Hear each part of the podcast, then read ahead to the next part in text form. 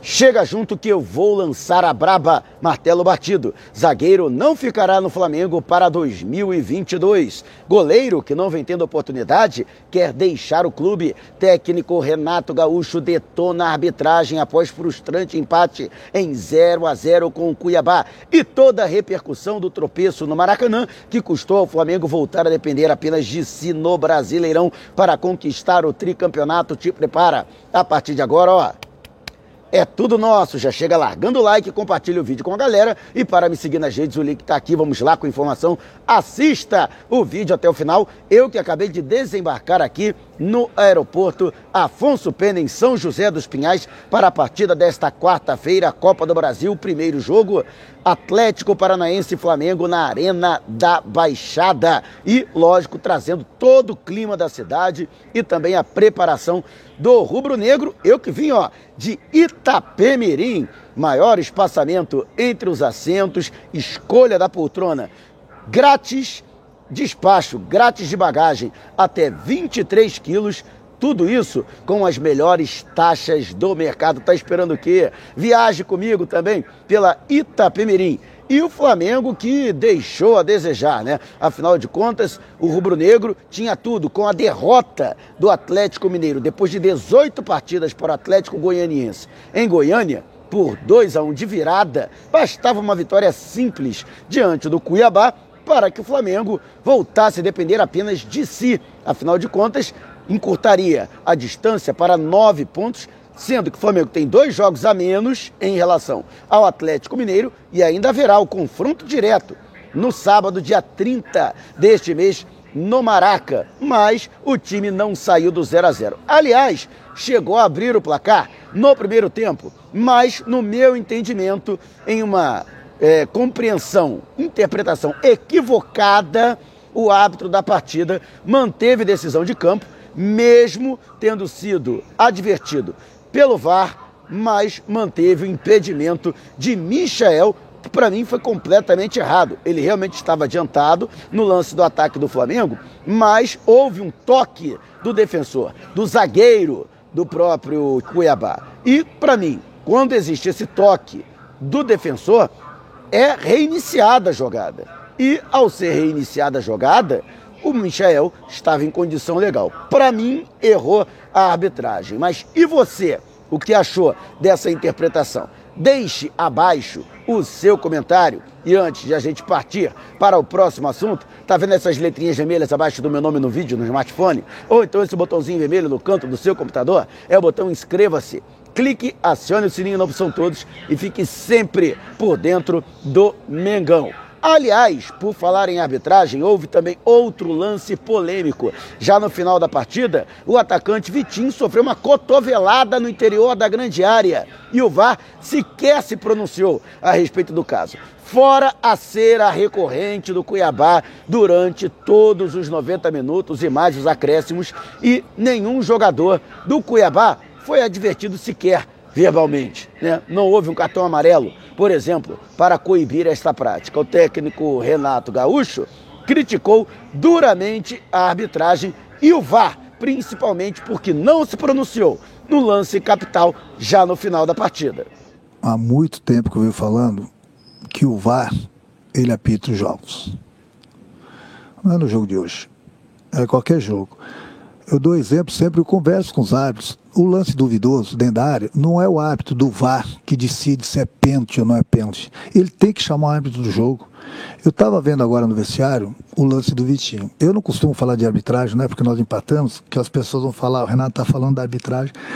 Então eu deixo para os especialistas mostrarem o lance e comentarem. Os especialistas da cotovelada que o Vitinho tomou no final do jogo. Se é um lance fora da área, no meio de campo, o jogador é expulso. Eu já vi vários, vários jogos, uma cotovelada dessa. Por menos, o jogador é expulso. E tem que ser expulso. Inclusive, meu jogador, se ele der uma cotovelada dessa, ele tem que ser expulso.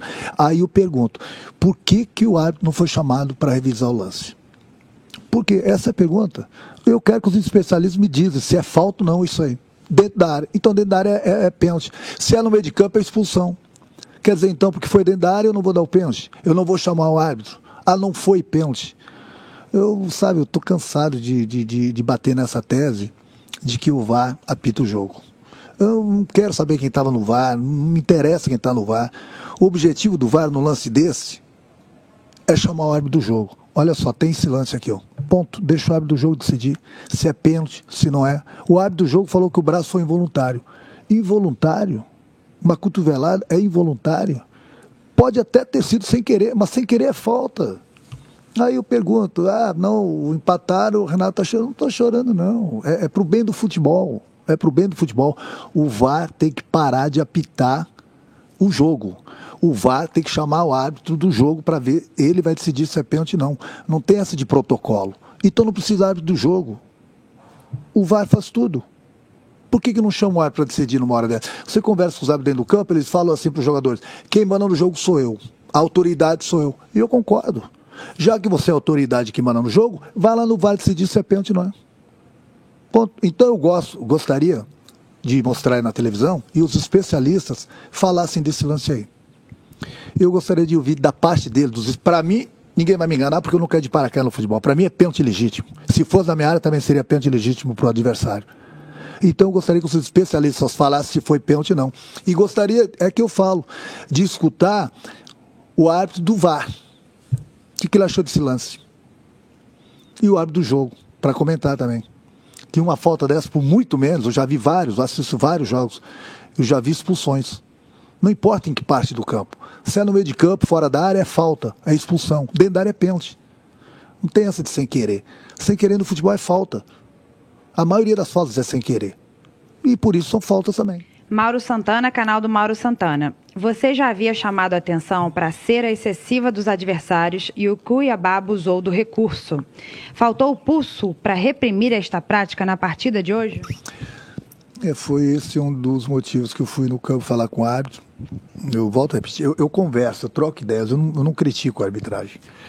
É, eu falei, inclusive, para o bem deles. Eu falei, olha, vocês têm que coibir esse tipo de cera para o bem do futebol. É visível que o jogador vai ser substituído e ele cai no campo. 95% dos jogadores, eles caem no campo para ganhar tempo. O goleiro, toda hora, ganhava tempo para bater o tiro de meta. Tudo bem, ele tem direito, dá logo o cartão amarelo. Ou faz o seguinte, chegou no final do jogo, dá 12 minutos, dá 10 minutos, dá 15 minutos. Se o meu time estiver falando cera, também faz a mesma coisa. Desconta. Dá o tempo de acréscimo. Aí quando abre dá 7, 8 minutos, parece que o planeta vai explodir. Nossa, deu 8 minutos, deu 10 minutos. Mas ninguém quer saber o que o time fez dentro do campo, né? Então é por isso que eu falo para os eles têm que coibir esse tipo de, de, de, de, de cera para o bem do futebol. Para o bem se o meu time estiver fazendo cera, também dá cartão amarelo, acrescenta 10 minutos, 15 minutos, mas que seja em todos os jogos. Em todos, tem que parar com isso. É só notar, o jogador vai ser substituído, ele cai no campo. Cada minuto tem um jogador cai, caindo no campo. É difícil. É difícil você ficar dando soco em ponta de faca. Não dá. As pessoas responsáveis, elas quase não fazem nada. E aí o futebol cada vez vai ficando assim. Aí eu vejo muitos comentaristas durante os jogos e dou razão para eles. Ah, teve 50 minutos de bola rolando, 55 de bola, de minutos de bola rolando. A gente não faz nada para coibir isso. A gente não faz nada. Tem times que entram em campo para. Olha, não tem que ter jogo, é só cera, tempo. E fica por isso mesmo. Eu quero ver o árbitro que eu vou aplaudir, pode ser até contra meu time. Termina, antes de terminar o jogo, levantou a placa lá 15 minutos, 12 minutos, 17 minutos, 10 minutos. Só que nesses minutos que estão dando os descontos, se o time adversário continuar fazendo cera, ele tem que continuar acrescentando. Porque não adianta nada, dá 10 minutos. Desses 10 minutos tem 4, 5 minutos que o adversário continua fazendo cera. Tem que continuar acrescentando. Aí vai acabar com isso. Deixando muito bem claro que, pelo menos no meu entendimento, não dá para também tirar a responsabilidade do próprio time do Flamengo, que jogou mal, chutou pouco, sentiu os seus principais jogadores muito abaixo daquilo que podem render. O Gabigol, por exemplo, eu pude apurar isso, realmente procede o que foi passado pelo técnico Renato Gaúcho durante a coletiva. O Gabigol não tinha condição de atuar. Eu achei até que ele deveria ter sido substituído antes, porque ele quase não entraria em campo. Ele chegou a ser avaliado antes da partida e realmente estava muito mal e entrou no sacrifício. E não conseguiu render aquilo que ele sabe que ele pode apresentar. Mas e você? Concorda com o técnico Renato Gaúcho? Para você, o VAR foi o principal responsável pelo Flamengo não ter obtido a vitória? Ou os próprios jogadores têm essa responsabilidade? Ou ainda, para você, o técnico Renato Gaúcho, em suas substituições, também não contribuiu? Deixe abaixo a sua opinião. E antes de a gente partir para o próximo assunto, a promoção Casadinha foi prorrogada devido à alta procura. A loja Nação Rubro-Negra do terminal rodoviário do Tietê prorrogou até o próximo domingo a promoção Casadinha. Ó, uniforme número 1, um, o uniforme número 2 que o Flamengo vai utilizar na final da Libertadores, masculino e feminino, além de todos os outros produtos à disposição da loja. Todos eles em condições imperdíveis. Você que mora na Grande São Paulo, vá até o segundo piso da rodoviária do Tietê, na loja Nação Rubro Negra, ou então você em todo o Brasil é só mandar um zap para o telefone DDD 21 998646665. Vou repetir, hein? Tá na tela. 998646665. Você não vai perder, com certeza, essa oportunidade. E o técnico Renato Gaúcho, que não vem utilizando o goleiro Hugo Souza. Curiosamente, foi justamente diante do Atlético Paranaense, em uma Copa do Brasil no ano passado, que o jogador se notabilizou, realizando sua melhor partida na vitória por 1 a 0 diante do próprio Furacão na Arena da Baixada. Gol de Bruno Henrique naquela oportunidade que abriu o caminho para a classificação rubro-negra para as quartas de final. Mas naquela situação ele realmente teve uma atuação irrepreensível. Acontece que logo depois daquela situação, quando da chegada do técnico Rogério Ceni, curiosamente o nosso querido é, Hugo Souza né, escreveu a descendente. E ele, olha que jogou bem, hein, jogou bastante em 2020. Foram 27 partidas, sendo que ele estreou nos profissionais já no segundo semestre. Mas na temporada de 2021, apenas cinco jogos foram realizados até agora. E lógico que o jogador, depois de ter experimentado o gostinho de ter sido titular e até ter tido uma sequência na meta rubro-negra, está descontente. Não com o fato de não ser titular, afinal de contas, é um consenso dentro do clube de que o Diego Alves é hoje o principal goleiro do elenco, ele que renovou seu contrato até 31 de dezembro do ano que vem. Mas o fato é que o Hugo Souza foi para o fim da fila. Hoje, o substituto imediato do Diego Alves é o, o Gabriel Batista. E o terceiro goleiro, a segunda opção, seria o César, que recentemente se recuperou de uma grave lesão ligamentar no joelho esquerdo. E o Hugo Souza, hoje, é a quarta opção para a posição. E o atleta, sim, inclusive através de seus representantes, procura alternativas, ou para se transferir por empréstimo, ou em definitivo para um clube onde possa ter maiores oportunidades. Ele que tem contrato até 2025 e uma multa elevadíssima, 50 milhões de euros, tudo por ter se notabilizado durante a temporada passada. E você, o que acha? Hugo Souza tem razão em estar chateado? em estar insatisfeito hoje por ser a quarta opção para você. Realmente, ele hoje está no rabo da fila, está no final da fila para a posição. Deixe abaixo o seu comentário. E antes de a gente partir para o próximo assunto, tá afim de ir comigo para o Uruguai para ver o Flamengo de perto? Então, você não pode perder em condições.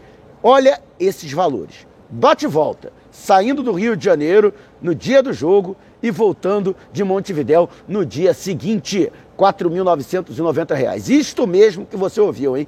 R$ 4.990. Se você tiver um dinheiro a mais para investir, tudo junto, ó.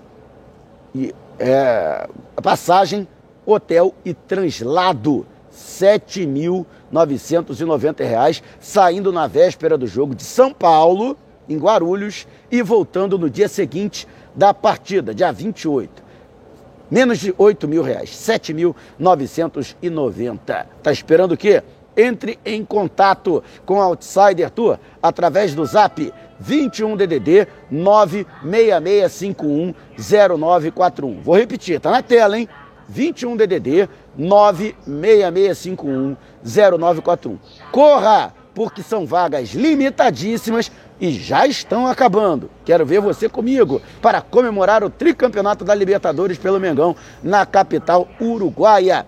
E o martelo foi batido. O Flamengo não vai ficar com o zagueiro Bruno Viano, jogador que inclusive foi titular na partida em que o Flamengo empatou em 0 a 0 com o Cuiabá, ao lado de Léo Pereira. Eu inclusive adiantei essa possibilidade nos meus vídeos que falavam a respeito da montagem da equipe. Tudo porque o Gustavo Henrique chegou a ser utilizado como centroavante no final da partida. Mas o Gustavo Henrique vinha de um período de inatividade, como o Bruno Viana estava fisicamente mais pronto, essa foi a opção, esta foi a, a vamos dizer assim, é, esse foi o motivo pelo qual o Renato Gaúcho optou pelo jogador. Mas fato é que o Flamengo não vai ficar com ele. Já estamos em outubro, ele tem contrato até o fim do ano e será devolvido ao Sporting Braga de Portugal. Tudo porque Flamengo teria que desembolsar nada menos que 7 milhões de euros para ficar com o jogador em definitivo. Tudo bem que esse valor é o que está estabelecido em contrato. O Flamengo poderia negociar diretamente com os dirigentes portugueses. No entanto, o Flamengo não teria interesse em ficar com um atleta. Seria um alto investimento. O Flamengo prefere utilizar é, esses 7 milhões de euros para outras situações, como por exemplo a permanência do Thiago Maia, cujo contrato de empréstimo com o Lille da França vai até 30 de junho do ano que vem, ou mesmo facilitar a negociação para a permanência em definitivo de Andrés Pereira. Portanto, o Bruno Viana está aí em seus últimos, suas últimas semanas, vamos dizer assim, com a camisa do Flamengo. E você, concorda com a decisão da diretoria de não permanecer com o jogador em definitivo e devolvê-lo ao final do período de empréstimo? Deixe abaixo o seu comentário e se você eh, quiser entrar em contato para saber mais sobre o canal ou propor parcerias, olha só, manda um zap para esse número que está aqui no alto da sua tela. Também estamos nas principais plataformas de áudio, Google Music, Apple Music, também estamos no Amazon Music, Deezer, Spotify, é só colocar o meu nome, Mauro Santana, no buscador e você vai encontrar a podcast Vou Lançar a Braba. Se não puder me ver, vai pelo menos poder me ouvir. Não saia sem antes deixar o seu like. Gostou desse vídeo? Então compartilhe com a galera. Mas não vá embora, tá vendo uma dessas janelas que apareceram? Clique em uma delas e continue acompanhando o nosso canal, combinado? Despertando paixões, movendo multidões. Este é o Mengão! Mengão foi pesa do ataque! Ajeitou, bateu o golaço! Gol!